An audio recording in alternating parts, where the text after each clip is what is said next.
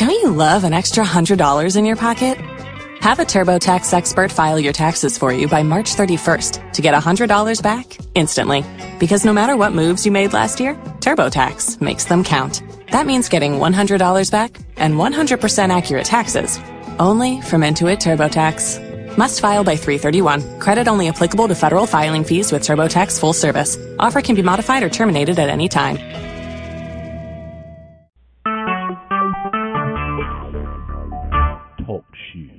Recorded live.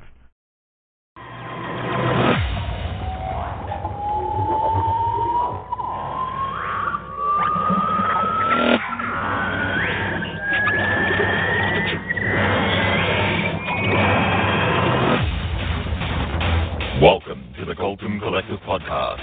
Now, here are your hosts, Dave A C and the Sixth Doctor.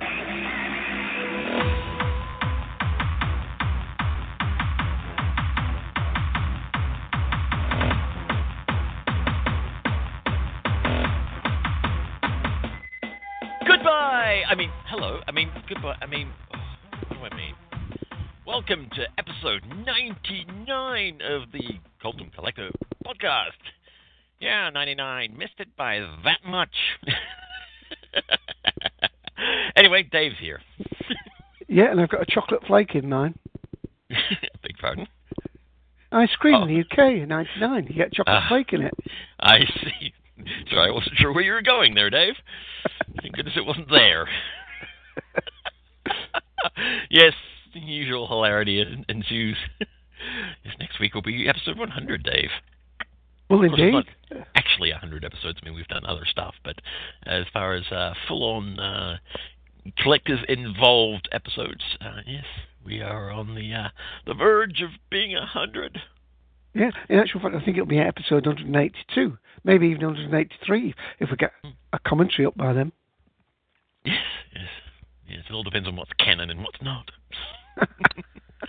All right, speaking of canon, let's see who's loaded in the canon today. Joining us is Mister Charlie P seventy-nine. Hello. Hello. Hi, Charlie. Hey, everybody. And also joining us is Mister Darth Skeptical. Hello, good people. Good people. Wow. You're in the wrong show. I really am. Also, it's our third wheel, but a necessary wheel. It's Mister Randolph Orr. Hello, you weird Chimera people. Ooh, I thought that I thought that was nephew. Well, it was a car. Oh, God. I can see the commentary tonight. Oh, well. Thank goodness I'll be drunk by then. Uh... Joining us in her P Js, easy boys, easy, it's the wonderful Romana two. Hello, boys. Yes, Romana two is in the house. Mm, in a manner of speaking. In a manner of speaking, hello. And also joining us, Mister Tim Jury. Hello, everybody. Hello. Dear. All right, it's time to lower the cone. Control, new agent training program, section three point five, the cone of silence. To activate, simply lower the cone and speak clearly. What? Do not overuse the cone of silence. What? Do not shout in the cone of silence. What? In fact, don't even use the cone of silence. What? It's never worked right. I don't know why we bought it in the first place. What? Yes, today we have the extra uh, special large edition of the Cone of Silence. Yes, because we've got a rather full uh, chat room. Joining us under the cone today are mystery presenter, Sonic Sam, Silent TARDIS, Silent TARDIS, Silent TARDIS. Sorry, how many, joke, how many of them are there? Look, with the audio problems we have on this, don't do that. There's only one. I just every time I looked away, I, could, I forgot it was there. Uh, I know, bad joke. Sean fifty-nine is here. Resident Alien, Cybob, Perry G, Luna Pilot, Logan, D M Walling, hello Diane, and Merlin is here. Plus, we have guests. Guest ten, eleven, thirteen, fourteen, fifteen, sixteen, guest three, And guest seven. Is that your arm, or was that guest sixteen's arm? Wow. I think they're interchangeable. Probably, yes. All right. That's enough of that. We're skipping news today, but just before we dive right into the review for uh, this week's episode of Doctor Who, The Doctor's Wife, here is Andy. If you enjoy listening, why not join the collective and participate yourself? We're on TalkShoe, call I D five four eight two one. Call in on seven two four, four four four, seven four four four. This is a U S number, area code seven two four, so do check your calling plan before dialing in. If you have a S I P client, you can call in for free on six six dot two one two dot one three four dot one nine two. Or you can connect in directly via the Shoe phone client if you have TalkShoe Live installed. We're looking forward to hearing you.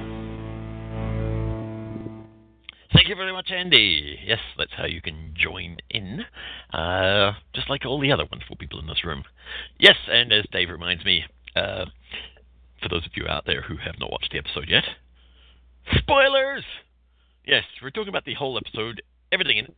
Uh, and maybe some things that weren't in it. Uh, so if you don't like to be spoiled, then don't listen. Yeah. Well, we're going to we're going to talk about the bits we understood anyway. Well, might as well get you out of the way then. All right, Dave, you've got an intro clip. Yes, and then I've got. We'll be crossing over the t- over the oceans to Romana too. Yeah, I have go got a number of clips, but we'll keep them nice and short this week. Here we go. Will it be me, Uncle? Yeah, it's going to be you. I only wish I could go in your place in this. Nah, I don't, because it's really going to hurt. It's starting. Uh, nephew will drain your mind and your soul from your body and leave your body empty. I'm scared. I expect so, dear. But soon you'll have a new soul. There'll be a Time Lord come in. Oh, it's the warning lights. I'm getting rid of those. They hey. never stop. And somebody's knocking. Come here, you scrumptious little beauty.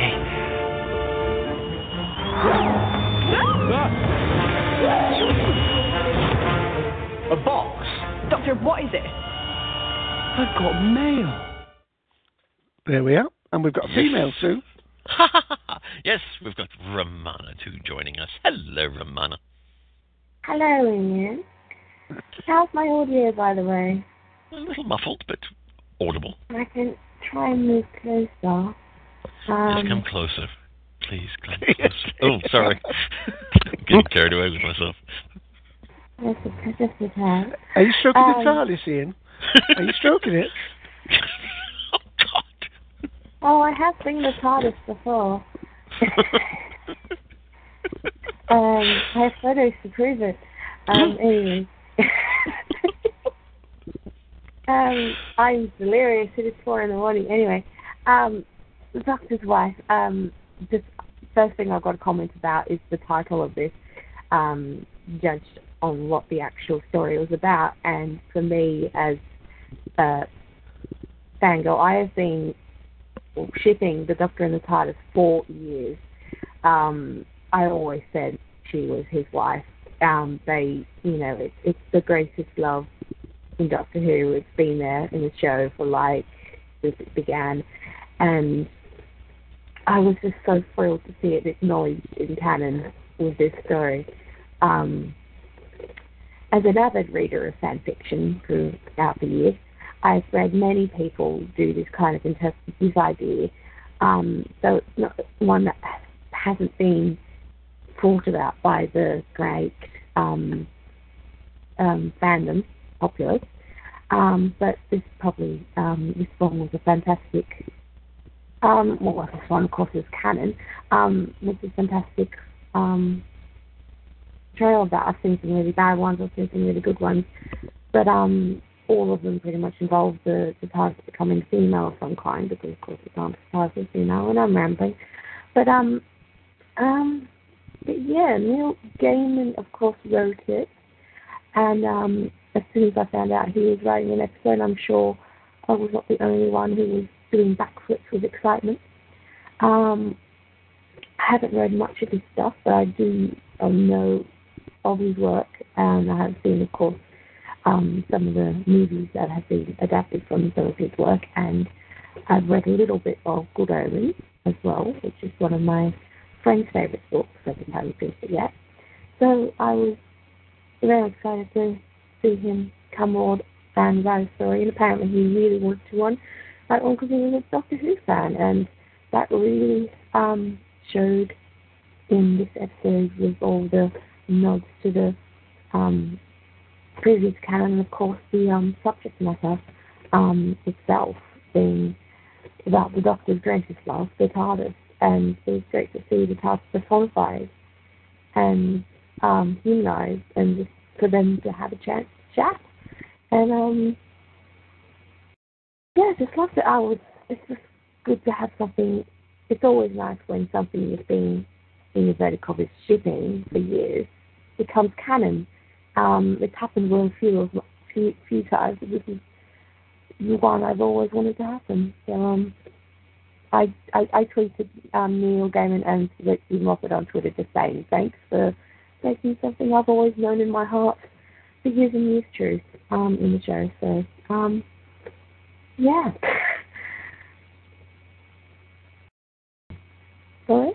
She's okay. Gone off a clump now. Yeah, I um, I really I've not got much prepared to say about this episode except for that. um, except that I I love the speculation leading into this about the title, and um, and it's just it was the hardest thing. I was like, oh, so many fangirl dreams come true. Did you wish um, really hard? Totally, totally. totally. Oh, I've got something to mention about Sarah Jones, who of course plays the TARDIS. She's been in quite a few things. Um, she was also she was in the Sarah Jane Adventures last season as the Mona Lisa. Not the greatest episode in the world, but um, and she was also in Single Father with David Tennant as well. Um, which I only realised after I'd watched the episode and listened to Doctor Who's commentary, which I must recommend because they are hilarious. Um, and yeah, so I realised, oh, it's her. I'm going to she's worked with two doctors now in a manner of speaking. And of course, of course, of course, it was nice to see the return of um, ten, the Eccleston Tennant TARDIS for um, this, this story as well. Um, and very weird seeing Amy and Rory in it. Oh, and I have to, I did think I was not here last week. I do have to mention, I really wish um, they would stop killing Rory. Um, it's starting to become like a little bit of a bad joke. Like, they need to do an episode soon called They Keep Killing Rory, like the episode in Torchwood, because it's what, three times this season so far have you seen inverted commas died? So, um, In, in this one, in the last one, you understand, and, and then of course in the um, beginning of um, Day of the Doom, and then last season. So it's, I'm really starting to think I'm going to start a chapter of the the um, Society for the Prevention of Cruelty to Rory Williams soon, because it's just getting really ridiculous. Um, so I'm hoping something will come of this. Um, that I reckon there is something going on with Rory that will be revealed soon about um, something to do with the two thousand years related, and the um, there was a really interesting theory that someone wrote on Twitter or Tumblr somewhere that because um because Rory was essentially wished back into existence along with the universe in the Big Bang, that he's sort of become like a fixed point in time, similar to the way Captain Jack is, um, and therefore can't die anyway. So maybe, I don't know where that's going, but um, so it's just, there's, there's definitely something going on with him. Is the whole um two years, um two years, two thousand years in his head um that he on and off remembers. Um, there's got to be more to it than that. Um, otherwise I wouldn't keep doing this to, you know, I'd keep breaking our hearts until a million people thinking that Rory's been killed again. I think there's only so much we can handle before we just, you know, start pulling out our hair and call Rory fangirls. It's just like, no. Uh, I, I, I'm sorry, I have, to inter- I have to interject here and say you can't honestly complain about it when you did get to see him with his shirt off last week. Yeah, but bless Arthur, but there wasn't much to see. I love it. I love you, Arthur, but there wasn't... It, you're a bit skinny. There's nothing for me. I'll, I'd rather see Amy with her shirt off, but that's, I'm sure I'm not alone there. Mm. Um, that's never going to happen. Well, at least maybe in her bra, but that's never going to happen. Or a swimsuit, other uh, Nick LeBride. But anyway, I have no desire to um, see that much tissue paper. Sorry. Well, that's how I felt about Rory. I mean, like, I was going, wow, he's skinny. Um, but anyway, um, yeah, I just thought I'd mention the, that. Um, and if it keeps up, yeah, there will be a Society for the Prevention of Cruelty to Rory Williams um, developed soon, because um, unless it's got something to do with future plot lines, it's just getting a bit ridiculous now. But, um, but yeah, um, that's all I can think of to say now. It's four thirty in the morning. My brain's not terribly waking up. Well, don't worry. If you're if you're still here, when we get to the end, we'll probably go around again, uh, the room again. So if there's anything that after everybody else has said their bit that you think of, then uh, yeah. I'll see how conscious I remain. Um, I do. I did like um, Matt Smith's um, performances towards the end of this. Um, I was not expecting that um, him to almost start crying. That just really the whole scene. I mean, the, the, it was of course fantastically written and um, just a dream come true in my terms to have the ties personified, to be able to have that conversation with the Doctor, to have the yes prove that yes, as the title says, she is so his wife, and um, I love that. So, so yeah. Okay. Alrighty. Well, thank you very much, Romana, and we'll I'm sure come back Alrighty. to you later on in the episode. Mm-hmm. Okay. All right, Dave, right, and yeah, another clip, uh, uh, and then yeah, your turn. Yeah, and then after me, uh, Resident Alien, please, and then Mike. But I'll, I'll play clips in between, but here we go with another little short one. Time Lord emergency messaging system. In an emergency, we wrap up our thoughts in psychic containers and send them through time and space. Anyway, there's a living Time Lord still out there, and it's one of the good ones. You said there weren't any other Time Lords left. There are no Time Lords left anywhere in the universe, but the universe isn't where we're going. See that snake? The mark of the Corsair. Fantastic bloke. He had that snake as a tattoo in every regeneration. Didn't feel like himself unless he had the tattoo, or herself a couple of times. Ooh, she was a bad girl. Whoa, what is happening?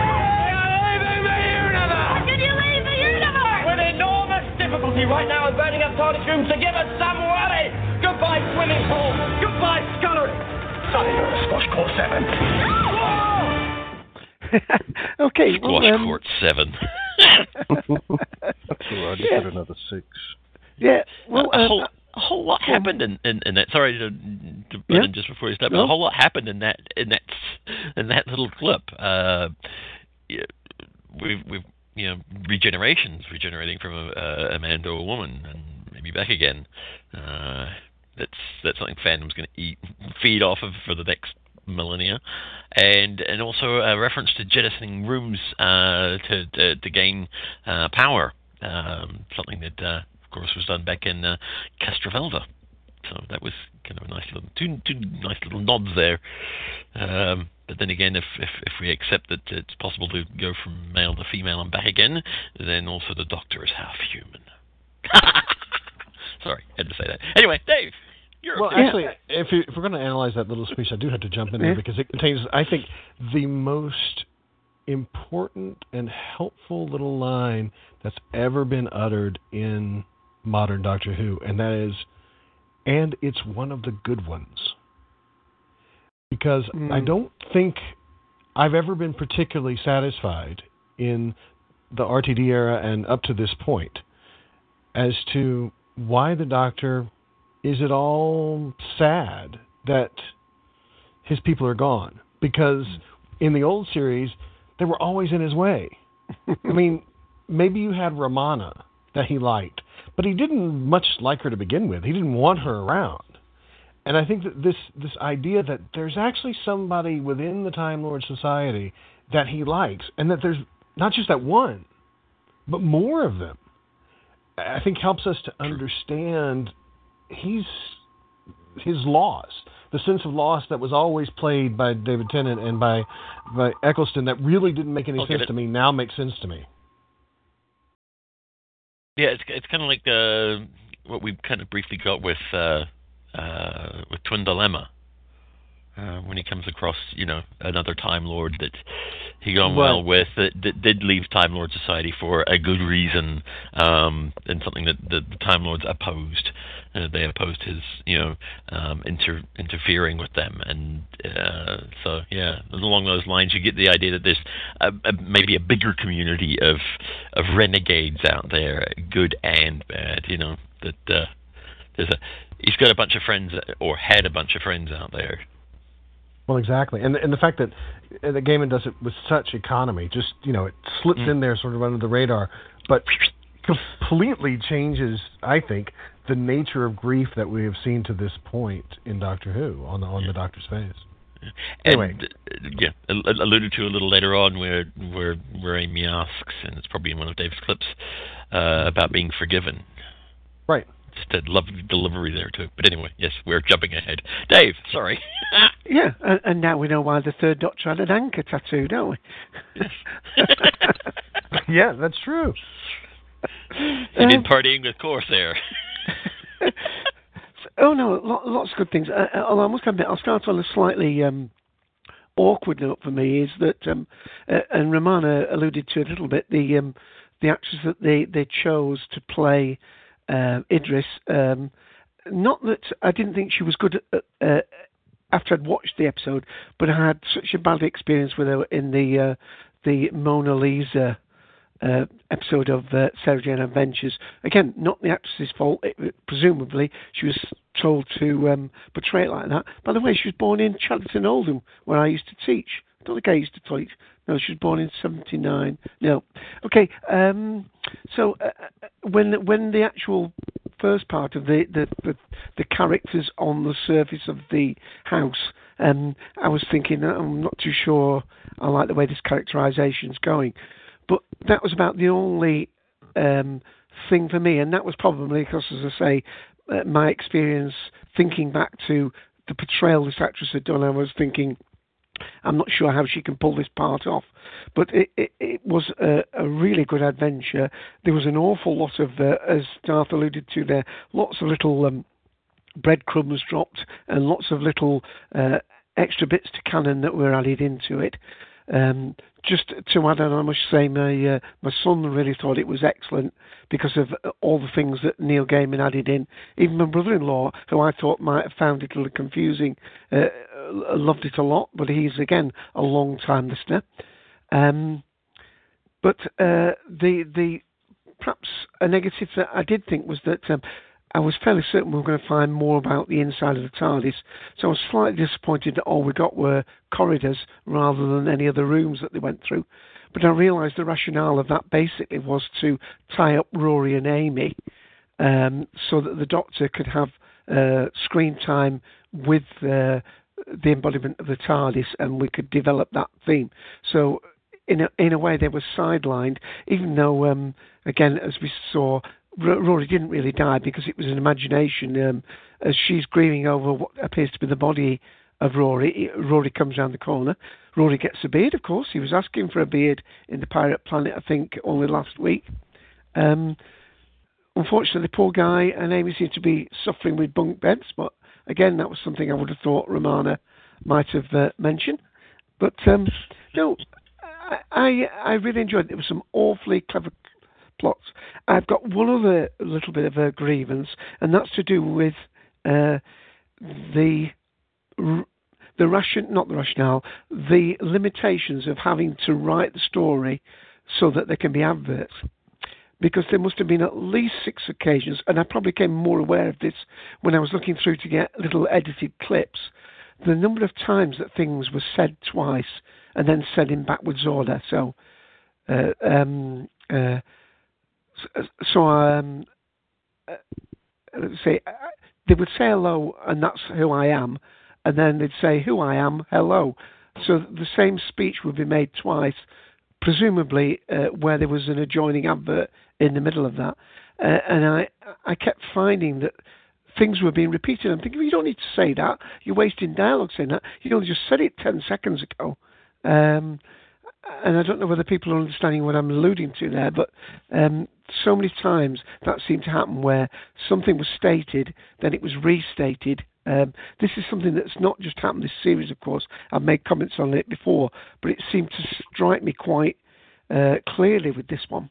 Um, what else? Um, well, uh, I think the whole concept of it was, it, it, I mean, we, we did have, of course, the tenth Doctor when he had, uh, uh, in the, um, the the one with the, uh, what was it called, the Satan pit and whatever, uh, when the creature was saying, I'm beyond time and beyond the universe, and the tenth Doctor saying, what do you mean beyond time, beyond the universe?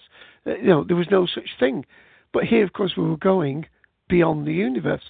But I did think the effects were very good, and I, uh, I did uh, enjoy that whole thing. If people have watched The Confidential, I would recommend that to them. Um, there was um, a mention of a, at least one little scene that had to be uh, not shot, and that was, um, and I don't think this is a spoiler, but it was um, it was where the Doctor decides that he has to build a TARDIS. And of course, we got to see the Blue Peter TARDIS console. I think we got to see three consoles in all, but... Um, He was, uh, he was. They were looking for TARDISes to get the bits from, and in the Neil Gaiman little, and in actual fact, it wasn't in The Confidential. It was on the uh, the little bit that missed The Confidential. He was saying that there was going to be a line where he asked Idris to switch off the chameleon circuits because all the junk that was in the uh, the planet that would have been tar- TARDIS or Tardai or whatever, they would still not have looked like TARDISes, and there was going to be a line where he was going to ask her to switch all the chameleon circuits off so they could easily see where the TARDIS were and then collect the, the parts and pieces they needed. Um, the other things was quite good as well. I mean, the, it, it was good that the uh, the people, once the, the creature had left, House had left the world and was on his way to our universe, uh, the the people, the... Um, What the Auntie and Uncle. Uncle, they died. Um, and then um, Idris told them that uh, they only had so many minutes, eighteen minutes or whatever it was, before the world they were on would drop to absolute zero without it being maintained. And that was an imperative for them to move ahead. Um, there was an awful lot to like. And, and probably when I play a couple of more clips, they'll remind me of things. But I'll, I'll perhaps talk again because hopefully we've got time to go around the room. I'll play the third clip, and uh, then we'll go to Resident Alien. Oh, yes, Resident Alien's still on audio. Here we go. It's a very short one, this. Where are we? Outside the universe, where we've never, ever been. Is that meant to be happening? For the power, it's draining. Everything's draining, but it can't. That's... It's impossible. What is that? It's as if the Matrix, the soul of the TARDIS, has just vanished. Where would it go? Resident Alien, you there? Hello, yes, I'm here. Yay! I, I, um, I'm, on, I'm on the road, so I won't uh, speak too long, but uh, and mainly I like listening in just to hear what you all say, but uh, yeah, I, I thought we went from... one of the worst episodes last week of New Who to one of the best. I, I thought I'd, uh, I thought I perhaps died on Friday night and woken up in T V heaven for an hour. I, I just thought this was, this was just, this is perfect. I haven't got any criticism of this. I think it was absolutely perfect. And I was a little bit worried beforehand because it seems to me that everybody in the kind of fan community knows who Neil Gaiman is, and my friend here in North Carolina, Chip, you know, is a he, he loves uh, Neil Gaiman, and everyone's going Gaiman this, Gaiman the other, and I thought, oh no, I'm going to watch this thing, I'm going to hate it, and I'm going to have to confess to oh, everyone. Oh no, that, not the but... ga- not the Gaiman agenda again. Oh. Right, but um, no, it was brilliant, wasn't it? Wasn't it? I'm sorry just to gush, but I just thought it was overwhelmingly good. And uh, I kind of loved, I mean, sorry, this is a really stupid thing to mention at first, but I kind of loved the classic Who look of the TARDIS corridors. I mean, uh, you know, I was thinking, come on, come on, go into TARDIS, go into TARDIS. And then, and then you see them in those uh, corridors, and I just thought that's exactly how they should look. I thought that's wonderful. Um, maybe just one one thing to throw in. I, I've got two teenage daughters, and they've grown up on Doctor Who. They loved uh, Christopher Eccleston, and they were, you know, little when Christopher Eccleston was the Doctor. And one of the things that I think has been achieved by New Who is something that I struggled with in my adolescence, in, in that when I got to, I don't know, thirteen, fourteen, fifteen, I just kind, it got kind of untrendy to like Doctor Who. You know, you, you didn't admit to it. You watched it secretly, you know, and that's just not happened with it. I mean, you know, my, my kids love it as much now as they did back then. And uh, and then just throwing another thing, I decided I was going to do a little bit of review, as they call it here in the U S, or revision, as in the U K. And I watched the whole of the War Games in twenty-four hour period um, on Friday over on Saturday. And uh, and the thing is, you know, you watch this, if you've seen the War Games and you see the little white cube, you go, woohoo, you know, and you get that little thrill. But you don't need to know that. Like, my kids haven't watched the War Games. In fact, when I was watching it on on Friday and Saturday, they go, oh, yeah, no, old Doctor Who kind of thing, you know, black and white sort of thing. And, uh, but then, uh, you know, but then for those of us that are geeks, you know, we've, we've got that. And I, I think it gets the balance of those things perfectly. And, and that is always the struggle, I think, with New Who. How do you satisfy the geeks like us, and how do you, you know, keep appealing to the younger audience? But, uh, lots to like in this episode. I, I think if I were to carry on, I'd just probably gush for ages. So I'd rather hear your, you know, all of your more sophisticated and clever sort of comments, you know. I think you don't listen to this show. Well, you know, when Darth comes on, he'll talk about things oh, like okay, camera angles and, you know, lighting and that sort of thing. And I go, oh, yeah, I didn't spot that. So, you know. There you go. But for me, it's a five out of five. I really love this uh, program. I'm glad okay. you were able to come on. Uh, it, it's great to hear from you, too. Yeah, we'll, we'll, be, we'll be going to Mike in a moment, and then Darth. I'm trying to reverse the order from last week, then Ian, Tim, and then Charlie, if that's okay. And I'll play another clip, all short ones. Okay. What is this place? The scrapyard at the end of the universe? Not end of, outside of. How can we be outside the universe? The universe is everything. Imagine a great big soap bubble with one of those tiny little bubbles on the outside. Okay. But it's nothing like that. Completely drained. Look at her. Wait, so this place is full of rift energy. She'll probably refuel just by being here. Gravity is almost abnormal. Air's breathable. What about all this stuff? Where did this come from? Oh, there's a rift now and then stuff gets sucked to it. She's dangerous, gorgeous. She bites. Do I? Excellent. Ow! Ow! Bite is excellent. Uh, nephew, take it there is somewhere she cannot bite people. Oh, hello! What? Doctor, what is that? Oh, no, it's all right. It's an Ood. Ood's a good, love an Ood. Hello, Ood! Uh, it just made me think, actually, then. Uh, sorry, when when Torchwood had all these things that had come falling out of the rift, I wonder if they'd fallen from this junk place. Yeah. The one, the one thing you did miss in that clip is, is the oh. end of that uh, that biting bit. Uh, which is, oh, biting. It's like kissing, except there's a winner. I think that's one of the best lines in the whole thing. It's like uh-huh. kissing, except there's a winner. Oh, dear. Sorry. That was really funny. Anyway. Mike.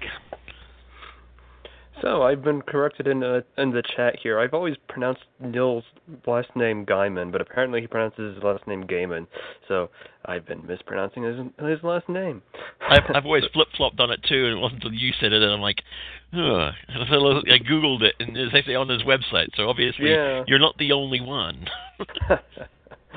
It's it's like with the the Japanese word uh, gaiden. A lot of people pronounce it gaiden, or uh, I pronounce it gaiden. But anyway, for this episode, I I can't remember the last time an episode of Doctor Who has been so much so heavily hyped. Maybe uh, the last end the end of time, uh, the end of the da- the David Tennant era, but. This episode had a hell of a lot of hype going into it. It's the Neil Gaiman episode. It's going to be one of the best ones ever. And uh, it, it, it the episode had a lot, had a lot to live up to. And uh, I think of it in two regards. In, in regards to, you know, long-time fans of the show, this is one of the best episodes ever because it finally addresses the Doctor and the TARDIS. And uh, I've always thought of the, the, the TARDIS as an actual character, as as the, the companion that never actually was a companion, but has always been there along with the Doctor. And uh, we finally got that here. And there was just a lovely uh, bit of lines between the Doctor and uh, Idris as the TARDIS, where where, she, where the, the TARDIS is telling the Doctor that it, that no, it wasn't it wasn't the Doctor who stole the TARDIS. It was the TARDIS who stole the Doctor because she wanted to see the universe. Mm-hmm. There's just a lovely flip-flopping of what we assume to be the case with the Doctor setting out on his adventures in the first place. Like that, especially when she says it was, uh, he says it was the only one that was unlocked, and she basically yeah. says, "Well, there was a reason for that." there, there was one mistake, wasn't there? I mean, the uh, she said the instruction there is to pull to open, but as long-time fans will know that that pull to open is to open the little phone box door, not the the main door into the TARDIS. But what's interesting about that sign is that throughout the, the different designs of the TARDIS model that they used, the words "pull to open" gradually got larger and larger from Hartnell era through, through to McCoy. And, and in fairness, the point I think that the game is trying to make is, on a real police box, the door does open out. You do pull to open the right door. Right. Yeah. And also, somebody had uh, made mention to... Uh, Of at one point where the, the TARDIS doors like blew open or something, and uh, and they blew outwards, and so people have now, you know, putting this over, like you said, the the the, the letters keep getting bigger throughout the series. It's almost like the TARDIS is like, would you just pull the doors open? It's just kind of yeah. nice. You could overlay all this information that we've just been given now, and right. it's quite nice. And it explains in The Eleventh Hour and in The Ice Warriors why the doors go out. Yeah. You know, some people thought that was an error, that all of a sudden the doors went out when usually we see the Doctor pushing them in or whatever. But, you know, this explains, A, it, that's how they're supposed to be, and B, that the Doctor is has made the doors do whatever the hell he wanted them to do. Right. So, it's useful stuff. I sh- yeah, I should be able to decide what way I open my own door. Should you? Snap my fingers if I want. Right. Anyway, sorry. Go ahead, Mike. Go on, Mike. But yeah, there was just there were just a lot of lovely character moments there between the Doctor and the TARDIS throughout this up throughout the episode, and uh, you know, as for long-term fans of the show, as as we all are, this was just an excellent episode, and it's now one of my favorites. But then comparing this one to what I the episode that I before this had com- had always thought of as my favorite episode, Vincent and the Doctor, it's I'm thinking of, you know, two types of favorite episodes. There's a favorite episode t- for people who aren't familiar with the show, and uh, I I've been it's like I, I recently used uh, Vincent the Doctor to show a friend of mine exactly how great an episode of Doctor Who can be, and Vincent is works well in that regard for people who don't know that much about the show, and uh, this is the exact opposite. This is the perfect episode for people who are intimately familiar with the show and have been wanting something like this. And uh, Neil Gaiman, uh, I, I, I don't think anyone's ever actually said that Neil Gaiman actually wrote this episode, but uh, he did. Sure. I don't think that's been reported. See, I no, slipped I into Neil Gaiman again, didn't I? Yes. See, that's my default way of pronouncing his name. Yeah, I'm thinking whose name? I have to convert. I'm pronouncing mm. whose name? Neil Gaiman. Oh, roll on the commentary. yeah. Yeah. Well, one thing that I noticed from the Confidential, um, when they were talking, Neil Gaiman was t- saying how he, he got to submit, you know, went for lunch with uh, Stephen Moffat and that. And he seemed to, the way he was telling it, it was one story he'd submitted.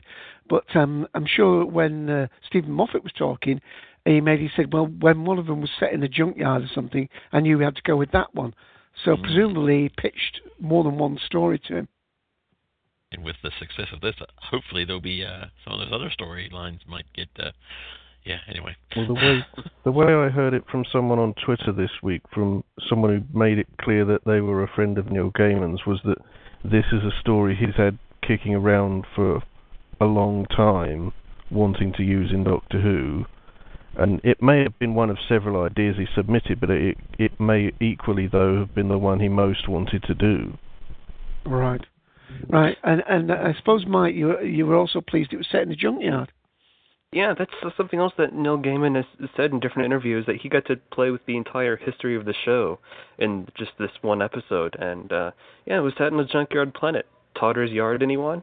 The very start of Un- Unearthly Child. And we we saw like, references to the show's history throughout. Like we mentioned, the the TARDIS doors opening inward or outward, and just all sorts of things. And uh, of course, there were little hints to the arc going on, but not as heavy-handed as you know you might otherwise expect. One thing comment that I saw on Twitter that really you know, fit that that really fit this episode is, remember how in the Davies era how we would once per series have a Stephen Moffat story, and those felt so much different so, so much so much different and so much better than what was otherwise going on in the Davies era. Neil here that's what we have with Neil Gaiman's episode, is uh that same kind of feel going on, a story that's so much different than what's otherwise going on, and in some ways a lot better. It's, well, ho- hopefully not. We've still got, th- uh, what, uh, six or seven episodes left to go. I mean, we've got that's true. three more this time and then another six later. I know, we're already at the halfway point for this first half of the series, darn it. Yeah. Okay, well, let me go to a clip. If you've got any more gems, save them for the commentary, and we'll, uh, go, we'll go to the clip and uh, then to Darth. It's not possible. That's... that's... Who else is here? Help me, show, show! It's just what you see. It's just the four of us and the house. Matthew, will you take Idris somewhere safe where she can't hurt nobody? The house, what's the house? The house is all around you, my sweet. You are standing on him. This is the house, this world. Would you like to meet him? Meet him? I'd love to. Um, this way? Come, please. Come. What's wrong? What were those voices? Time Lords. It's not just the Corsair. Somewhere close by, there are lots and lots of Time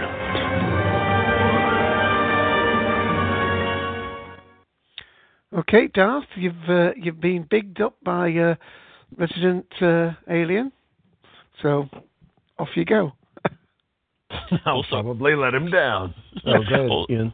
Also, I don't know if you uh, saw my tweet last night, uh, but I do recall that I think it was before the series started, uh, we were um, all discussing the the trailer, and and we kind of hovered around this episode, and I remember discussing the fact that, you know, one of the things that was proposed is that, that Idris was uh, the TARDIS, and we're going to discuss the ins and outs of how that might be a bad idea. And so I'm really, really looking forward to hearing what you have to say. Uh, yeah. Yeah, I'm sure that you are.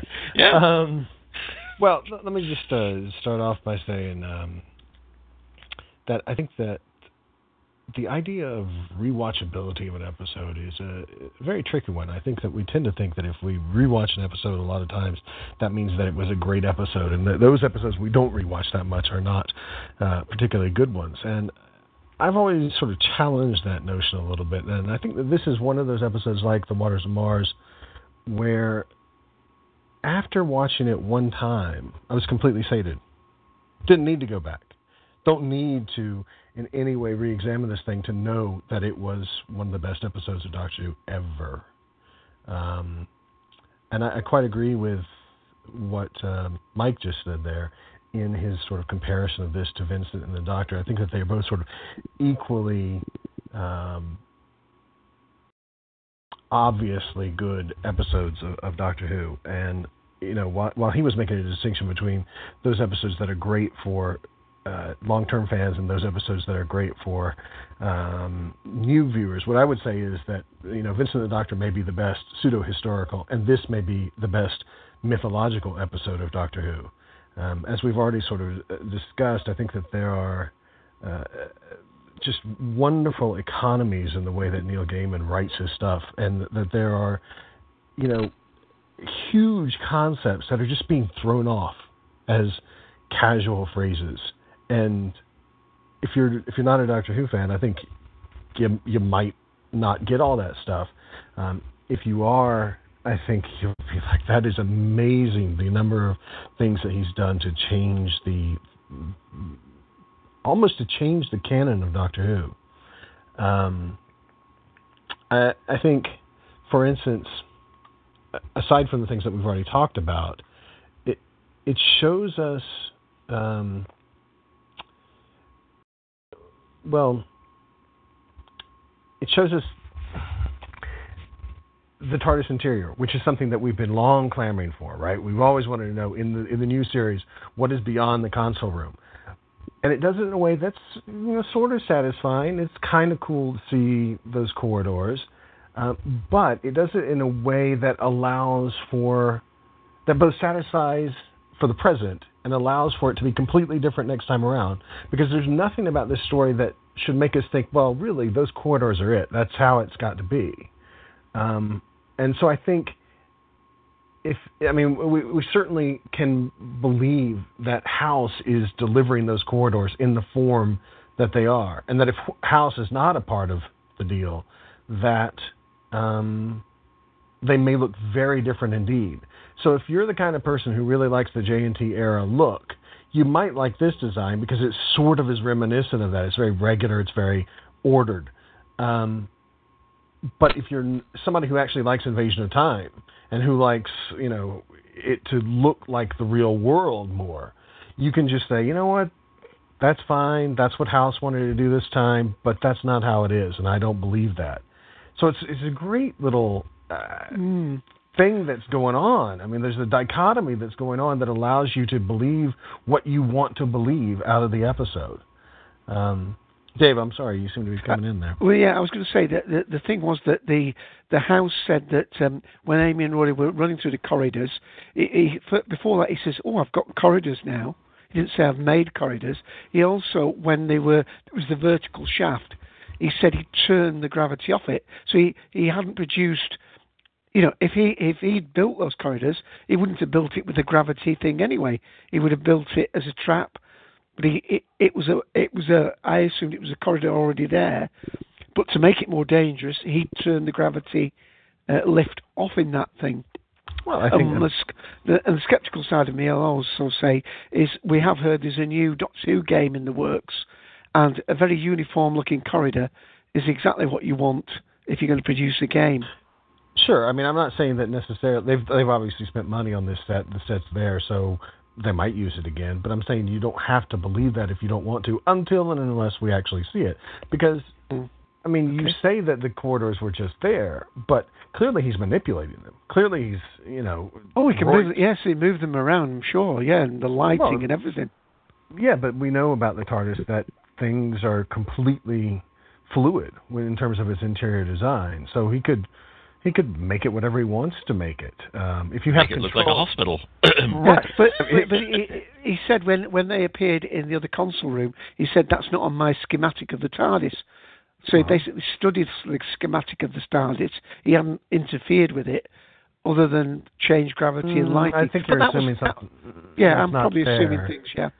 Yeah, I don't know. I, I didn't. I didn't come away from it like that. I, I came away from it believing he was in full control of the TARDIS and he was manipulating it. But that doesn't mean, you know, that he knew everything about it. Because as the discussion happened there with um, Idris and the Doctor, even the Doctor didn't know that old console rooms had been saved. Um, it was something that she did. So it's you know, and she clearly yeah. had a big security lock on it, the whole thing. So I'm not that and surprised. Console room's not yet created. She'd archive one's not yet created. Yeah, and that's you know another thing. This whole business of the, the console room, I, I think, is another. Well, I think there are a lot of. I, there's probably no episode of Doctor Who that's made more references to past episodes than this one. Um, they may be small in some ways, but certainly.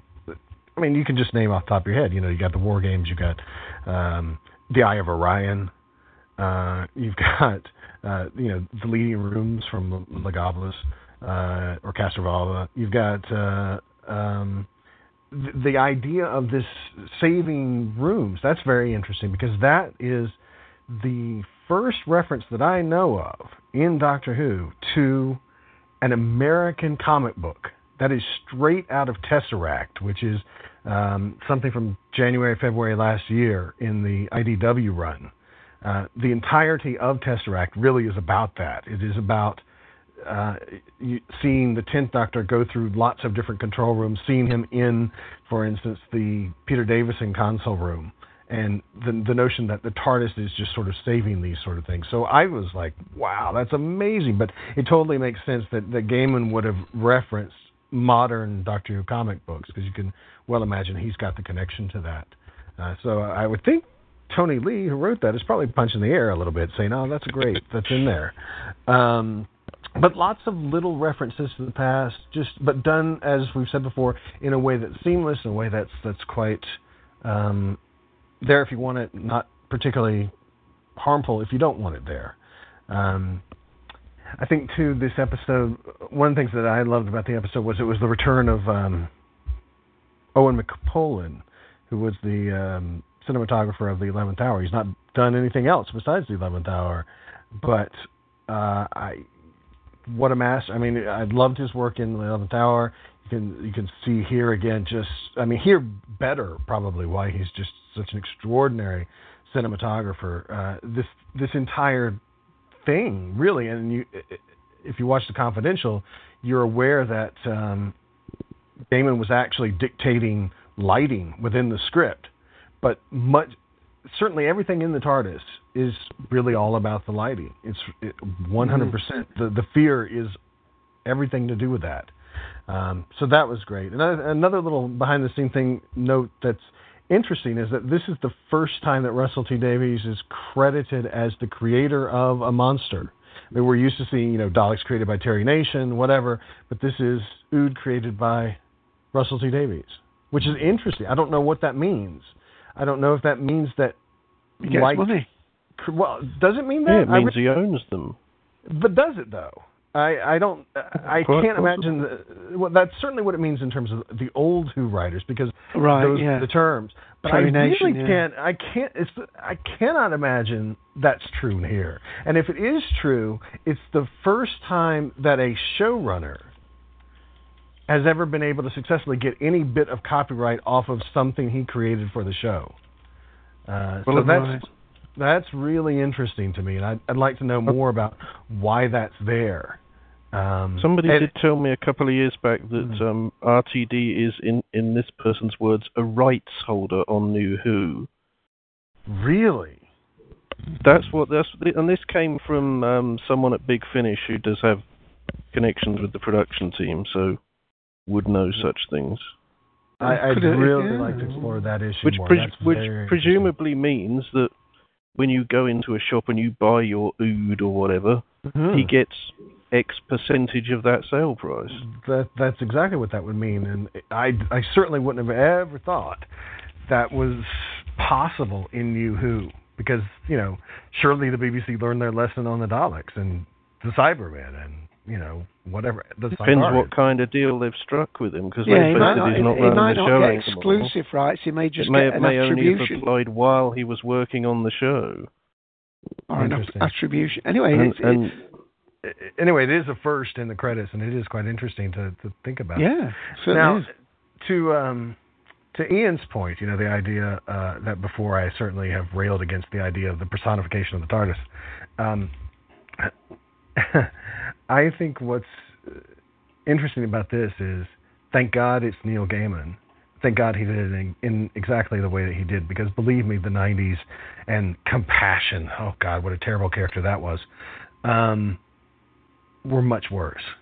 This is very interesting because it's very limited. It absolutely defines the limits of this thing. You learn, you get, you know, forty-two minutes, that's it. Well, you know, not forty-two minutes is the length. Nearly fifty, this one, yeah. But, but but you learn that, you know, it is actually impossible to do this, um, and the consequence of doing this is that the person dies. So, any kind of talking to the TARDIS or, you know, dating the TARDIS or any crap like that um, is not really going to happen. I mean, this is a yeah. one-off, very specific thing. And I think it's very useful because it eliminates, I think, I can't imagine that it doesn't, River Song being the TARDIS. It, you know, any Ooh, female char- female character who's coming along, they're not going to be the TARDIS. They just can't be. Why would Stephen Moffat reuse this idea? It wouldn't make any sense. So I think that this is is great because, you know, it did it. It made people like Romana happy. It, you know, establishes a little bit, you know, that there's, it gives us a little bit of dialogue that's important, that adds to the mythos, you know, finding out that the TARDIS is sentient enough to choose the Doctor. That's great. That's lovely. Um, but But then it's over, and we don't deal with this again. So out of the box, back in the box, we're done. I love that. We're done. So I didn't mind it here. I, in fact, again, really liked it because it's a nice barrier. Um, well, another thing that's really interesting, that's great, in fact, about uh, learning the, I suppose, the limits of sentience. I mean, knowing now that it's a kind of full sentience. It's a kind of, you know, really... the TARDIS chooses to do things, even against the will of the Doctor, that there's give and take. Uh, what's great about that is, you know, chameleon circuit. It's not broken. It's the way the TARDIS wants it to be. That's an interesting idea. Um, even better, why can, you know, the eleventh Doctor in the, A Christmas Carol have unparalleled command of the TARDIS to be able to land the thing on a dime in whatever time period he wants to. But, you know, in Unquiet Dead, oh, wait, this isn't, you know, this is Cardiff. This is not the, the right year that I wanted to be in. Well, the reason is because, as we learned, the TARDIS takes him to where he needs to be. And I think that, that that's entirely useful to explaining the difference between New Who and Old Who and why things are seemingly easier now and, and yet why, even in the modern era, sometimes it works better than other times it does. So that's entirely yeah. useful. And for new so, for new viewers, that's going to help them because they're, they're, they're not going to be confused because they now know the reasoning behind, if the story requires it, the TARDIS gets there. Right, exactly. And I think the, finally, you know, I'm sorry, Ian, go ahead. No, no. Uh, the, the, the thing I keep wanting to say, and I keep realising that my mute button's on, because my wife oh. keeps walking in here, is that um, the, the whole thing about the saving the rooms and, and the fact that the, the exterior of the TARDIS, uh, you know, never changes, um, and I'm not sure whose line it is, which Doctor, but um, there's a line that the Doctor says, where he basically says sentimental old thing. Mm. He calls her a sentimental old thing, and it's just, it, again, it's one of those things where you now start looking back at it as and, and seeing the TARDIS in a different light and going, yeah, she is. You know? Right. Yeah. I mean, it's quite wonderful, really, to have this level of sentience explained to us and then put back in the box because it just informs so much that has gone before. I think another great thing that is in this episode, and this is about the last thing I'll say, is um, we have now another thing, like the pocket watch from Series three, which could very well come back in the future. I don't think the Hypercubes are done. Um, maybe they won't come back this season, but it gives us an immediate story that you can imagine later on. Oh, here's a Hypercube. Hmm. That's interesting. Now we have another Time Lord, and it's a way to introduce another Time Lord. Uh, so that that could be quite useful indeed. I'll also say um, Doctor Who Confidential this week was fabulous. Oh, and by the way, Ian, wasn't there a Sixth Doctor reference, a positive Sixth Doctor reference in this episode? I thought I, I could swear I heard something about patchwork quilt, patchwork umbrella, something. Hmm. He said he had an umbrella once. I can't remember.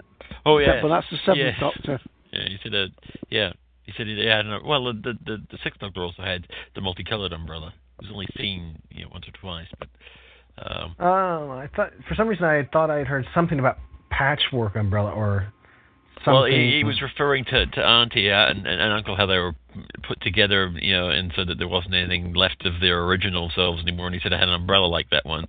Exactly. Exactly, right. And I don't. That doesn't, to me, describe the seventh Doctor's umbrella. That is, describes the sixth, but that's just me. I don't know. Right.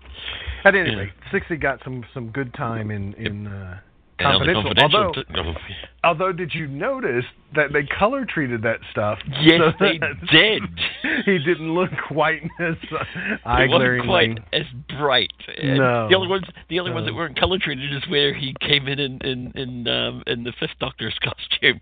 I that wasn't color that treated. Was, yeah, I thought that was totally deliberate. Totally. Uh, I'm like, they muted the colors. Yeah. Oh, that was funny. Indeed. Well, I'm I'm I'm. I'm glad I remember saying, turning to my wife last night, and I said, I'm really interested, after we had that discussion about about this episode earlier before, you know, it had screened, and how you weren't very jazzed about the idea if it panned out this way. Um, but I'm glad to hear that, that, you know, for you it paid off. Um, that's good good to know. You know, I'd like that, you know, that... that you liked it, you know. I, I did, but I have to tell you, at the pre-title sequence, ser- when we went into the uh, the credits, uh, I did roll my eyes. I was like, "Oh, you've got to be joking me!" But you know, the way that it, the precise way is not is really not like it was done in the nineties and two thousand. You know, seriously, some of that fiction from that period of time is truly terrible. Um, and, and at least this isn't, you know, any old TARDIS. This is the TARDIS, right? And and we learn something emotionally. But anyway, I'm sorry.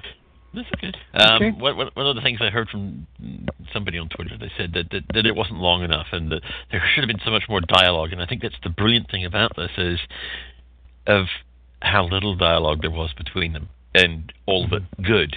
Um, you could have really overdone this episode and ruined it. Um, Absolutely. The short dialogue, short punchy dialogue between the two of them was just poof, done, nice. Well, of course, she was anyway. learning to speak as well, so that it, yeah. it was it worked with the thingy.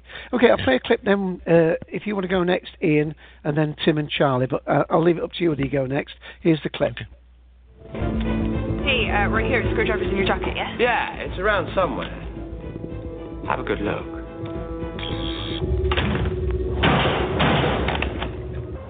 How many Time Lords have you lured here the way you lured me? You gave me hope and then you took it away. That's enough to make anyone dangerous. God knows what it will do to me. No sonic screwdriver. Also, the door seemed to have locked behind us. Rory thinks there's a perfectly innocent explanation, but I think you lied to us. Time Lord stuff needed you out of the way. What, we're not good enough for your smart new friend? Boxes will make you angry. How could she know? Doctor, what are you talking about? Stay put. Stay exactly where you are. We don't have much choice.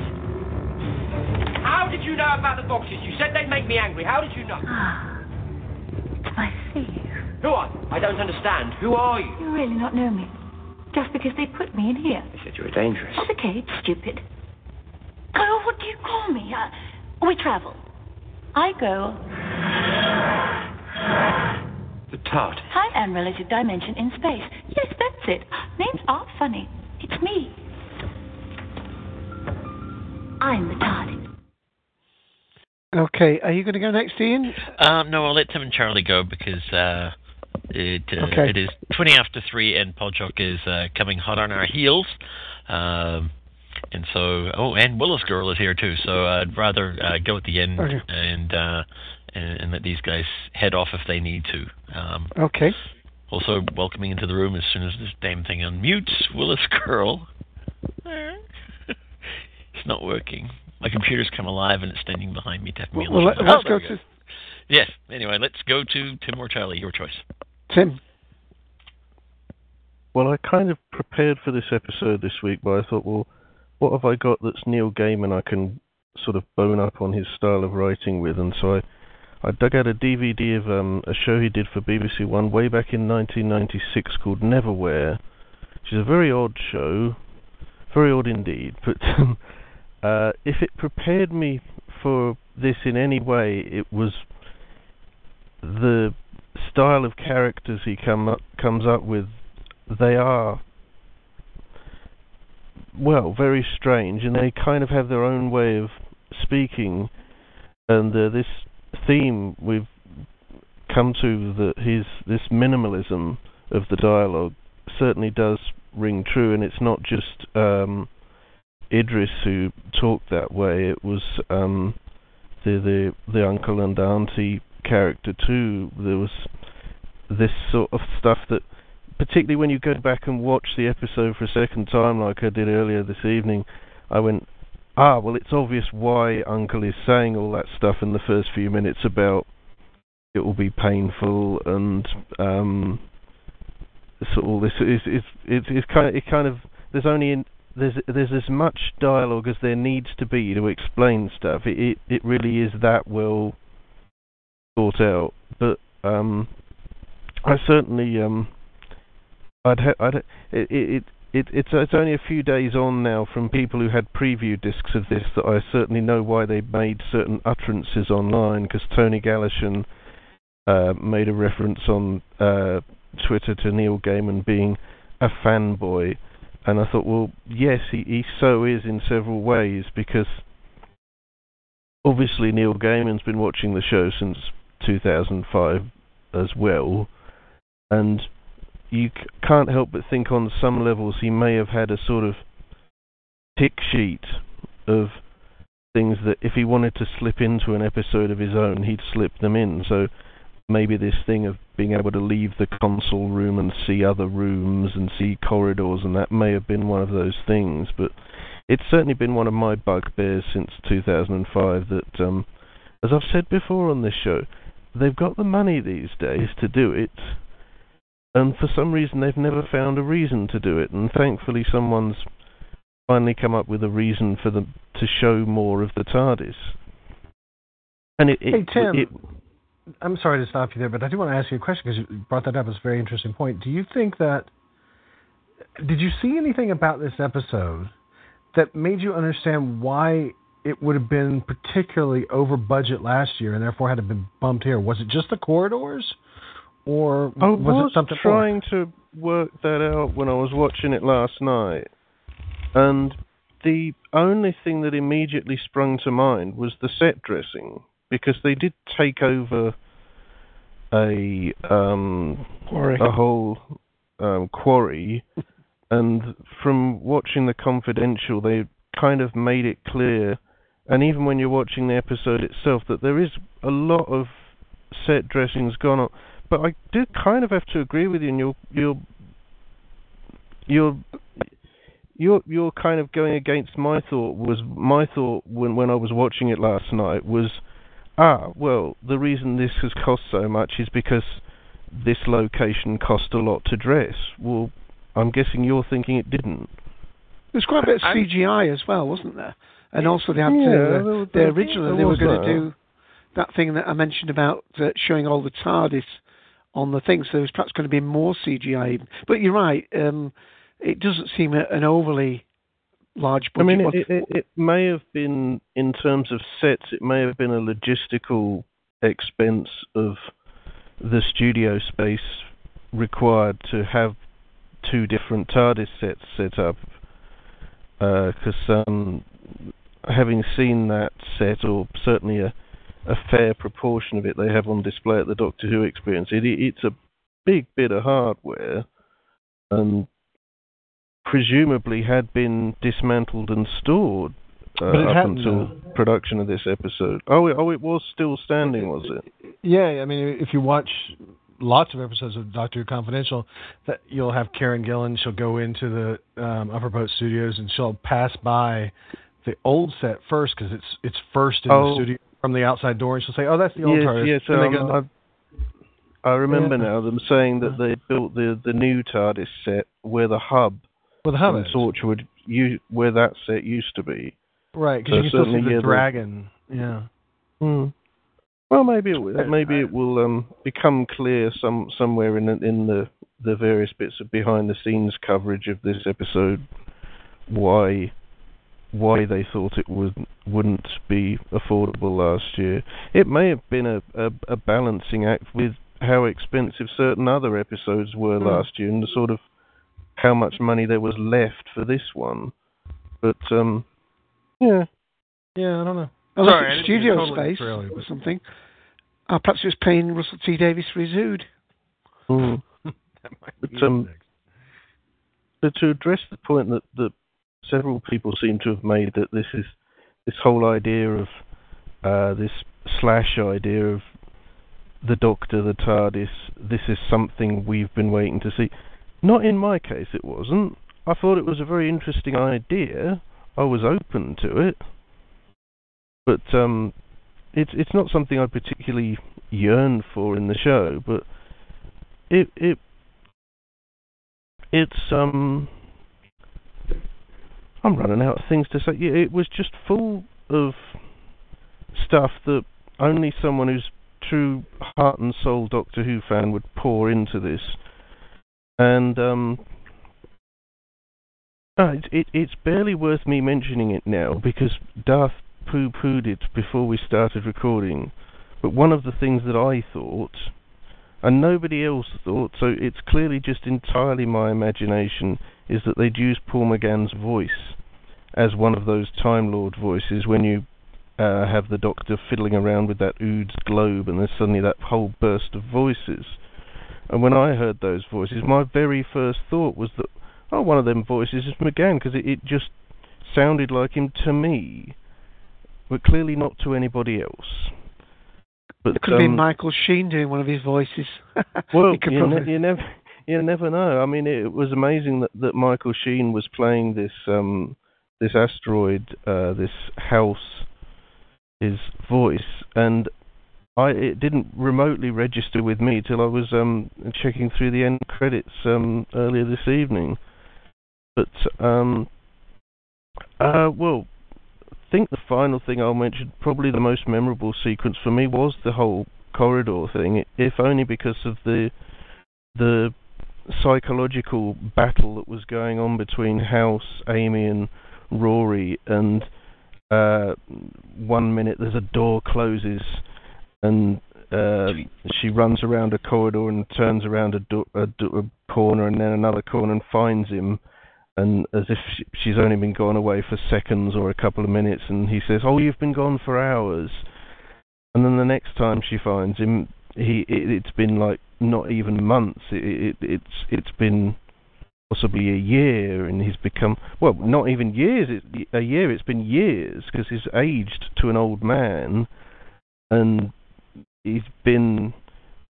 I'd not necessarily physically tortured, but he's been continually psychologically tortured. He's thought things have happened to him over a particular period of time, and um, it's it's it's a pity to say this, but but Rory's becoming a bit of a fall guy in this series, and I I'd, I'd hoped for a bit more of an equal footing, an equal partnership between these companions, but there clearly seems to be a sort of Uh, um, a pecking order. And, I mean, it yeah. was interesting when they did the um, the, the telepathic link thing, and um, uh, Idris says to the Doctor, um, "Oh, oh, it's all right. I'll, I'll use telepathy. I'll contact the pretty one." And the, the Doctor in, in, in instantly thinks, "Oh, the pretty one. That's Amy," and and she gets through to Rory. But equally, he's not thinking from her point of view. From her point of view, Rory may well be the pretty one. But, um, yeah, yeah and, and it was good to see the um, the old ninth, tenth Doctor console room again, and I liked the um, the idea that the the TARDIS is storing up all these old console rooms, but um, it's it, it's the, it's the sort of thing that makes you feel that you're not quite as hardcore or don't dissect these things quite as much as some people in fandom, because I was having a brief look through Gallifrey Base, and there is indeed now a debate going on as to how many times the console room has changed and so on and so forth, but um, equally this showed up in something that Idris said, in that because she's a TARDIS and she's a time machine, and this came up as a continual theme in things she said, because she'd said she uttered things near the beginning of the episode, which later made sense later in the episode when she actually said them in context of the plot. And um, so you you get all this stuff where she he's she's saying, "Oh, I've got about thirty of those console rooms stored away now," and the Doctor says, "Well, hang on a minute, I've only changed it like twelve times." And she says, "Oh, yeah, but I've got all the future ones stored too."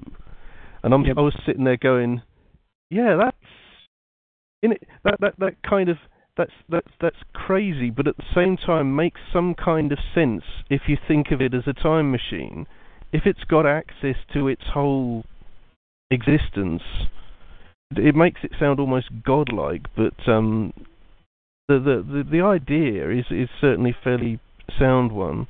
Well, it is, because um, if you think um, that when Rose absorbed the uh, the Harmony Eye, she had access to. She said she could see all of time, forwards and backwards. So presumably the Matrix has a similar access to that information. So that's a tie-in to, to Rose and Bad Wolf, isn't it? Yeah. And um, about the only other thing to mention is this uh, Blue Peter console, which me as a fan of the old style designs, it it it, it was a few thumbs up round round, round from me, because I liked the, the sort of colour scheme of the the time rotor in the middle of it, and um, it, it it was full of the sort of crazy loony ideas that happen when you ask a child to design something. Like there's a there's um I was, well I was going through the episode a few hours ago trying to pull out stills of it, because annoyingly there aren't any stills of it on the website. Maybe there's some on the Blue Peter site, but I hadn't looked. And uh, there's there's a shower head on it, and um, in a nod to the classic series, there's um, a shaving mirror. And the, the more I look at that console, the more I think that the the girl that designed it may have actually seen the odd one or two classic series episodes, not on a fan level like we do, where we've seen loads and loads of episodes, but she may have seen the odd one or two episodes or done some kind of research into the classic series to come up with some of her ideas. But yeah. I'm, I, I'm I'm hoping it gets um, displayed at the Doctor Who Experience, because it would be certainly interesting to get a better look at it. Yeah, we'll, we'll move on if we may, but Resident Alien has put in, and I agree with him, uh, I thought they might have had the kid on the Confidential, because they were talking about the design and that, so that would have been nice. So well, I mean, that, well they, they, they'd, they'd had her on Blue Peter. It was a whole seven-minute yeah. feature in ah, Blue yeah. Peter earlier in the week. Ah, right, I missed that. Yeah. Okay. Right, let me play another clip, and then we'll go to Charlie P. I was already a museum piece when you were young, and the first time you touched my console, you... I said you were the most beautiful thing I'd ever known. Then you stole me. And I stole you. I borrowed you. Borrowing implies the eventual intention to return the thing that was taken. What makes you think I would ever give you back? My TARDIS. My doctor. Oh, we have now reached the point in the conversation where you open the lock. Are all people like this? Like what? So much bigger on the inside. I'm... Oh, what is that word? It's so big. Complicated. It's so sad. But why? Why pull the living soul from a TARDIS and pop it in a tiny human head? What does it want you for? Well, it doesn't want me. Of course, House feeds on Rift energy and TARDISes are bursting with it, and not raw, lovely and cooked processed food. Mm. But you can't eat a TARDIS. It would destroy you unless, unless... Unless you deleted the TARDIS matrix first. So it deleted you. But House can't just delete TARDIS consciousness. That would blow a hole in the universe. So it pulls out the matrix, sticks it into a living receptacle, and then it feeds off the remaining Artron energy. You were about to say all that. I don't suppose you have to now. Okay, and Charlie, thanks for waiting. And uh, we're, I just thought to say we've uh, also got another new entrant into the room, uh, Private Attorney. Hopefully we'll get to you. We've got uh, nearly half an hour. I don't think uh, Lewis will start necessarily dead on time. But uh, Charlie. Oh, all right. Uh, yeah, I thought this uh, episode was great. Um, it started for me. It sort of reminded me of Amy's Choice from last year. All and, and with Amy's Choice, you know, there was um, you know both these sort of there's some sort of somebody evaluating the doctor or some sort of you know and that, some analysis of it. You know, with last year was sort of, you know with the with the, um, the Dream Lord and sort of like someone who um, so that you know the, the self-loathing he has, and then we have uh, you know the TARDIS, who's someone who uh, you know, I was quite fond of the Doctor. Um, yeah, also I was looking back at uh, just the, uh, the production notes that Neil Gaiman did back in uh, four twenty-seven of Doctor Who magazine, how things like he he, he was writing stuff about uh, things about Auntie's unfortunate right arm and uh, the the uh, deleted Planet of the Rain Gods scene, and that originally that um, Nor, uh, Rory wasn't supposed to be in it, which you know is interesting. You know, with the whole um, you know the whole line of him being the pretty one. Um, Yeah, just you know stuff I like, you know, like you know Matt Smith, you know, like the whole yeah the whole line about him, you know, wanting to be forgiven, and, and the whole that scene where he finds all the uh, Time Lord distress signals, the collection. Uh, yeah, and just the, the dialogue between, um, you know, uh, the Doctor's wife and the you know I always took you wherever you needed to go, and you know yeah like the like the, the scene that. Um, Uh, you know, when she's yeah, she's looking at the, the shaving mirror, uh, that you know, yeah, good performance. You know, just the I like how you know Saran Jones and Matt Smith uh, work off each other, and um, yeah, I think everything, everything everybody else has said has been said for us. So yeah, I thought it was great. Well, I'm sorry about that, Charlie, but I mean we let you go first last week, so we're no, trying. No, no, no, it's fine. Yeah, it's a five out of five. So. Okay, uh, let me play another clip, then we'll go to, uh, I assume Ian and let Willis go, go next.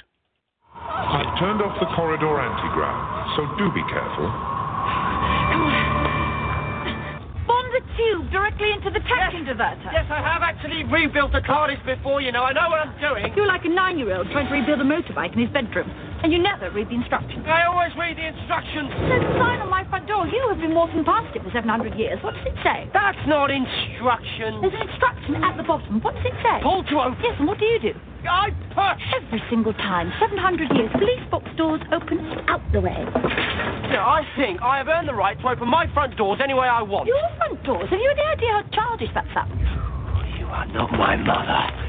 You are not my child. You know, since we're talking with mouths, not really an opportunity that comes along very often, I just want to say, you know, you have never been very reliable. And you have. You didn't always tell me.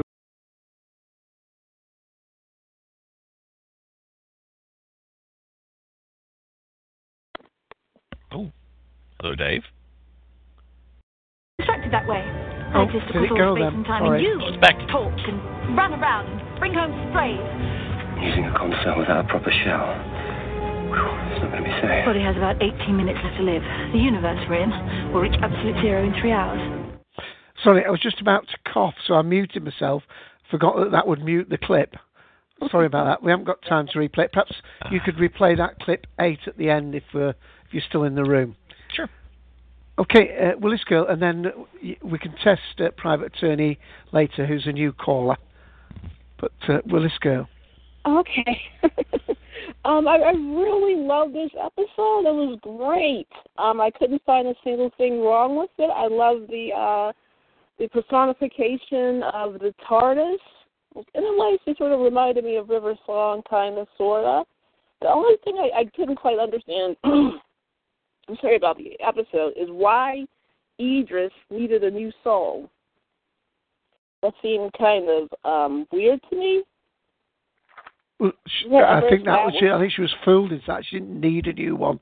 She was just being used, wasn't she? It was, they do my bidding, the uh, house says at one point. Hmm. I just have to go back and watch that particular part of it. Um, another thing I noticed that um, when Auntie touched the when Auntie touched Amy and said the house loves you, I could have sworn I heard a brief sound of the TARDIS going off. But um, overall, I really love this episode. To me, it's like an instant classic for this uh, particular season. Definitely a five out of five. Okay. Well, that's, that's great. Right, let me play another clip. I want to get through these clips fairly quickly, and then uh, uh, we can find out who our new member is if you want. Yes, I mean, you could do that, but it just won't work. Hardwired fail-safe, living things from rooms that are deleted are automatically deposited in the main control room, but thanks for the lift. I can kill you just as easily here as anywhere. Fear me. I've killed hundreds of Time Lords. Fear me. I've killed all of them. It's never enough. You force a TARDIS into a body so she'd burn out safely a very long way away from this control room. A flesh body can't hold the TARDIS matrix and live. Look at her body house. And... you think I should mourn her? No. I think you should be very, very careful about what you let back into this control room. You took her from her home, but now she's back in the box again, and she's free. No, Doctor, stop this. Stop this now. Look at my girl. Look at her go. Okay. Um, can we just check... Um, Private Cerny, uh, new to our callers, can we just check your audio, please? I'll put in text if you don't want to speak. They did request earlier, but uh, they, so far they haven't answered any of the text that I put in there. Okay, then you go then next, Ian, and perhaps they can put in text. You'll have to mute them if they speak over you. Right. All right. Um, okay, so I'll go now. Um, I love this episode. Uh, I don't think it's a surprise to anybody, um, especially since just about everybody in here loved it. So, uh, yeah, a great episode. Uh, lots to love. Trying to remember everything. Uh, of course, the Amy's line, "Did you wish really hard?" Uh, is, is way up there. Uh, the conversation between the Doctor and Sexy. Uh, and actually, the, the funny thing is, is, is the, the whole reference when, he, when she says, "Oh, you, you know, you call me sexy," uh, but then later on he calls her old girl, which I just loved. That was just a that was just a great thing. Just, the Doctor always calls her old girl, and uh, wow, there, there, yeah, there's just so much in this that uh, I, I wasn't a huge fan of the, the whole running around the corridors, but that was just kind of. Um, Like somebody had mentioned before, you know, getting Amy and Rory out of the way, um, and which was fine. Uh, I wasn't a huge fan of the corridors, but then, then again, it's like it, there's what you're used to seeing. You know, uh, I'm more familiar with the the, the J N T era uh, corridors. Um, plus, nothing ever lives up to you know your imagination. Because we've all, since New Who came back, I'm sure, been imagining what's beyond the TARDIS and what the, the corridors look like. Because if they're based on the uh, console room, you know, how does that portray throughout the rest of the TARDIS? Um, so I, I wasn't a huge fan of them, but you know, then again, like Dave said, it's you know, it's a good design for something that keeps going and going, and they can keep, you know, like you saw in the Confidential, you know, they had uh, basically three sections where they could just keep running around up and down corridors. Funny, Doctor Who running up and down corridors never happened. Uh, yeah, it was. It was just. Again, I was really, really pleased that uh, the, the the Darth liked this because you know, I sat there and I'm like, I wonder what Darth thought because exactly it was exactly what they, uh, what everybody, uh, well, what a bunch of people had speculated was, you know, what it was going to be about, and uh, it was interesting to see what they did with it, and they did a really good job. Um, Ian, do you want me yes. to um, to play the next clip because I think it might be one of your favourite scenes. I think it right. might have been the one you cried at. Uh, probably. Let me play that and then it'll give you some more material. Here we go. There you go. Doctor, are you there? It's so very dark in here. I'm here. I've been looking for a word. A big, complicated word, but so sad. I found it now. What word? Alive. I'm alive. Alive isn't sad. It's sad when it's over. I'll always be here. But this is when we talked. And now even that has come to an end. There's something I didn't get to say to you. Goodbye. No. I just wanted to say. Hello, Doctor. It's so very, very nice to meet you. Please. I don't want you to. Please.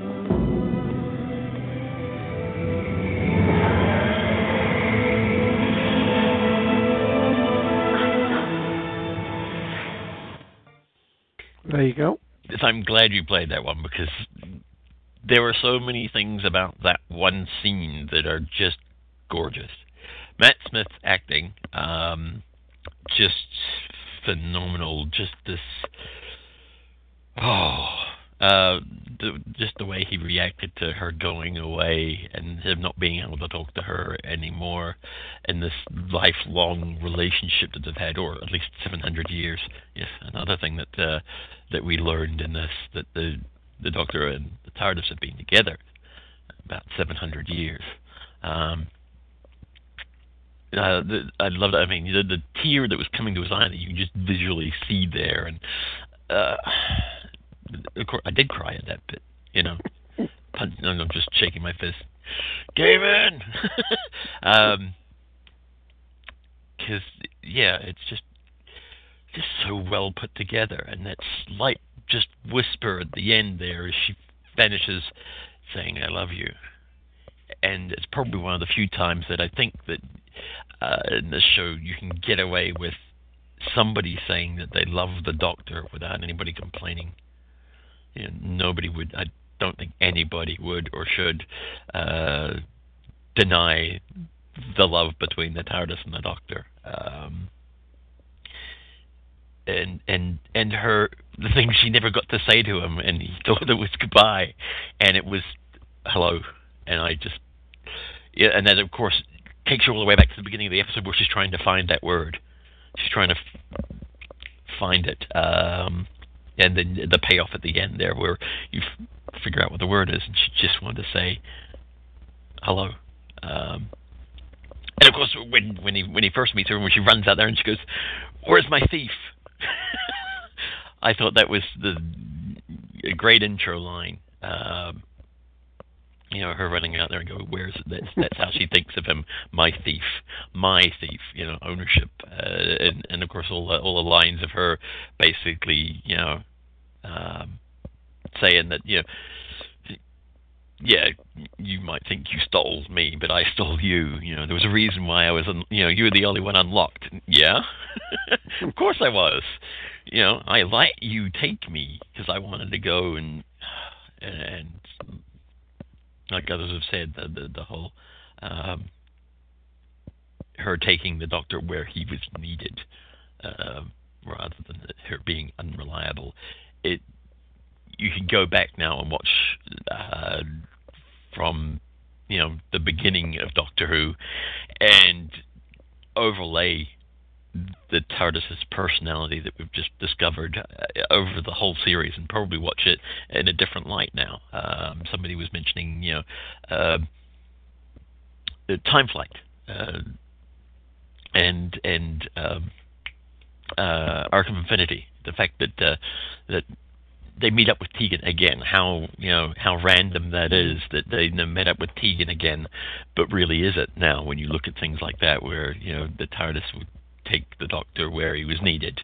Well, and he kept meeting Donna Noble, didn't he? That was exactly how he knew Donna was specially. Yeah.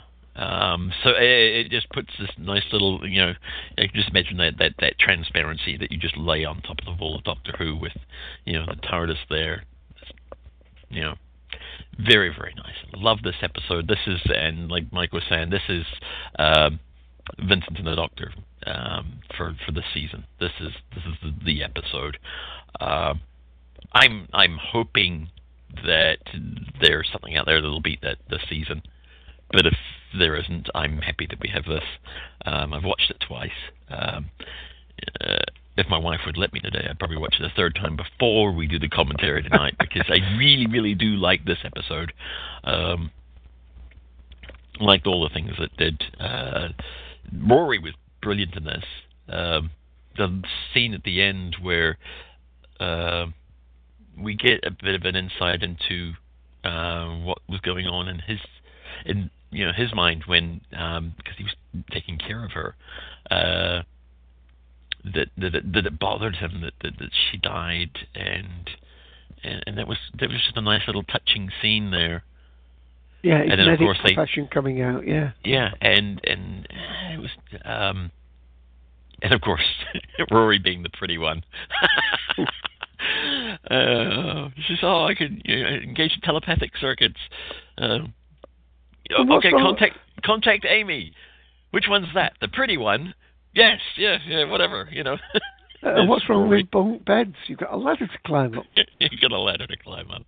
Oh, but and of course the very, very last scene where he's like, ah, "Are you still in there? Ah, no, you're just being silly. Well, let's go to the Eye of Orion or wherever we're needed." Boop, and the lever goes, and fade out. That was just nicely done. It was, yeah. There's a couple of things I didn't like, but it doesn't really matter. Because it was a really, really good episode. So I'll shut up now, and um, yeah. Well, there's there's a few little things in text that we ought to read out. There's a, lo- a few, yeah. There's a lot. I've yeah. lost oh, track on. of the text. uh, well, this is Aileen said they were in tears too. Uh, Perry G said, uh, uh, did she actually say I love you? Somehow I missed that twice. Mm. Need to watch I, it again. I, I only caught it the wants- second watch. Right. I don't know if anybody wants to put ratings in. Um, I assume it's a straight five then for you, Ian, did you say? Oh, six. Oh. A six from the Sixth Doctor. And, of course, and it, you know, the Confidential had Sixth Doctor clips in it, so yes. Right, I think Willis Girl gave it, uh, absolutely loved this episode, top right. of series six. Um, okay, here we I, go. I, the, the, the, they're rolling into the text chat now. All right. So Perry G gives it a five out of five. Uh, Tim gives it a four out of five. Guest sixteen, uh, five. Resident Alien, five. Loved it. Uh, Luna Pilot, five. Cybob, four. Sean, fifty-nine, five. Wow. Uh, it's nice, actually, uh, to, to, to, to get a good old round rating on, on something like this. Uh, Merlin, uh, a five on a sexy uh, TARDIS scale. five out of five from Silent TARDIS. Five out of five from Silent TARDIS. Oh, I did that joke at the beginning. Yeah. uh, what? Four point four out of five, Dave. Well, it's supposed to be four and a half. I couldn't find my half quick enough. Uh, that was only because I was hoping to see a little bit more of the inside the TARDIS. And although that lady did win me over uh, in her portrayal, it just I, I wasn't totally convinced with the people on House at the beginning. But um, yeah. Uh, it was a, it, it may go up higher on the rating, but I, I've got right. a feeling I might be with Darth on this one. It's almost an episode that, to say you enjoyed it, in one way, it, it was actually more, you know, a culmination of finding out things that you've been waiting for so long. So I'm not sure how many more times I will watch it. But right. it, it, it's one of these episodes that built and built and built. Yeah. And the longer it went on, the better it was. Um, it was nearly, was it nearly fifty minutes long, so it was a forty-nine minutes or something. Right. Um, some some more ratings in the chat. Uh, five out of five from Willis Girl. Best this series. Uh, Guest eleven gives it a five. Randall Thor gives it a five. D M Walling gives it a five. Perry G says, oh, uh, did you do the TARDIS groan joke? It has a whole new meaning now. uh, oh, yes, and, and, and Silent TARDIS is... Uh, Uh, the, to me, the TARDIS groan suggested that she prefers the brakes on as well. Well, I, I, actually, that was at first when she arrived in, in, in the body. I thought that was a bit corny that you heard the TARDIS sound, but I thought it was really cute and well done when she said, "I go like this" and does the sound. I thought that was kind of kind of cute. um, oh, the one thing that did bug me was the uh, scene where they all materialize in, back in the, the, the main control room is badly edited. There is a jump in the, the footage. There's a small uh, thing on the console that, that rotates back and forth, and it visually actually jumps. You can see it. You know, the, the, they didn't they didn't edit the clips together um, very well. Um, which was a bit disappointing in this day and age that, you know, something like that. Well, they've obviously learnt from me. Yeah, there you, there you go. Well, I, I think we might have to draw to a close. I mean, I know you can stay here longer, but um, we, we've, we've done coming up for an hour and forty minutes, uh, so uh, the call is up to you. We've just got the, the trailer to play um, for next week, which... Uh, people may or may not want to hear, twenty-five seconds long. So you decide, are you calling oh, time in or what? Just one second here. Private Attorney General is trying to get oh, back in. Oh, of course. In. valued their private attorney general.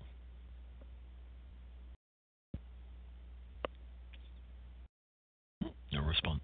Um, okay, unless anybody sorry. has anything else that's, that's really pressing that they, they, they thought of uh, during the show that somebody else brought up, I think, yeah, we could probably call this one a close because it's, it's one of those, I guess actually if it had been a bad episode, we would have talked more.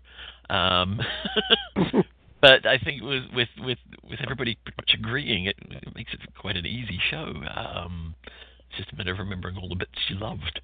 Um, yeah. Well, let me just say then, before you uh, say cheerio to everybody, I'll play the uh, the the trailer for next week, just in case anybody doesn't want to hear it. And just to mention that next week we'll be doing the same thing again at two p.m. Eastern Daylight Time here on Torchwood I D five four eight two one for Episode five, The Rebel Flesh. And there will be a short twenty-five minute uh, bit of that before Ian plays the outro. So, Ian. Yes. Um, did you want to play uh, clip number eight again before we leave? Yeah, I can do that. Okay. Well, why don't we do that, and then uh, we will play uh, the next week uh, clip, and then we're out of here. Okay, here we go. Eight again. I've turned off the corridor antigrav, so do be careful. Are you there? Come on. Bomb the tube directly into the traction yes. diverter. Yes, I have actually rebuilt the TARDIS before, you know. I know what I'm doing. You're like a nine-year-old trying to rebuild a motorbike in his bedroom. And you never read the instructions. I always read the instructions. There's a sign on my front door. You have been walking past it for seven hundred years. What does it say? That's not instruction. There's an instruction at the bottom. What does it say? Pull to open. Yes, and what do you do? I push. Every single time. seven hundred years. Police box doors open out the way. Yeah, I think I have earned the right to open my front doors any way I want. Your front doors? Have you any idea how childish that sounds? You are not my mother.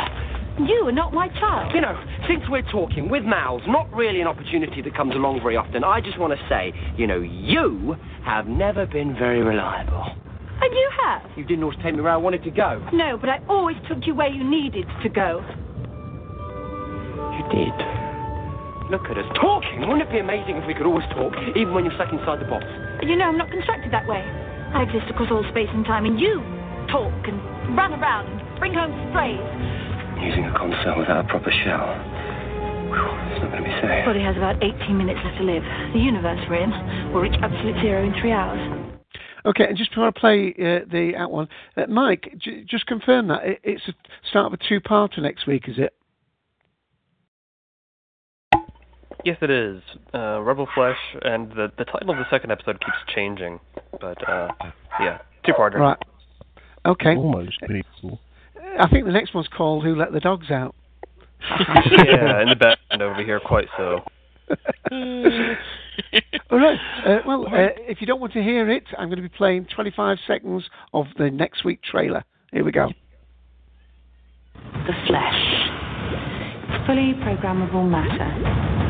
It acts like life, but it still needs to be controlled by us. They can't remain stable without us plumbed into them. Trust me, I'm the doctor.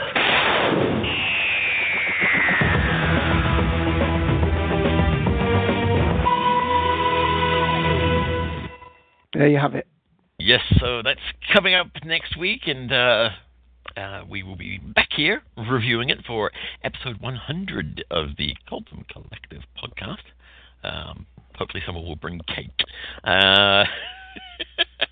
But until then, uh, I'd like to thank everybody who showed up uh, really quickly in my quickest possible voice. Uh, Charlie P seventy-nine, Dark Skeptical, Randall Thor, Resident Alien, Romana two, Tim Jury, Willis Girl, D M Walling, Lunar Pilot, Merlin, per- Perry G, Cybob, Sean fifty-nine, Silent Tardis, Sonic Sam, Guest eleven, sixteen, twenty, twenty-four, twenty-six, twenty-seven, and twenty-eight, and all the numbers in between that I've actually left for now. Uh, thank you all for showing up and making it a great show, and we shall see you next week. So there's nothing more to say then. It's goodbye for Mister Davies. And for once, it's goodbye for Ian, the Sixth Doctor. Goodbye, everybody.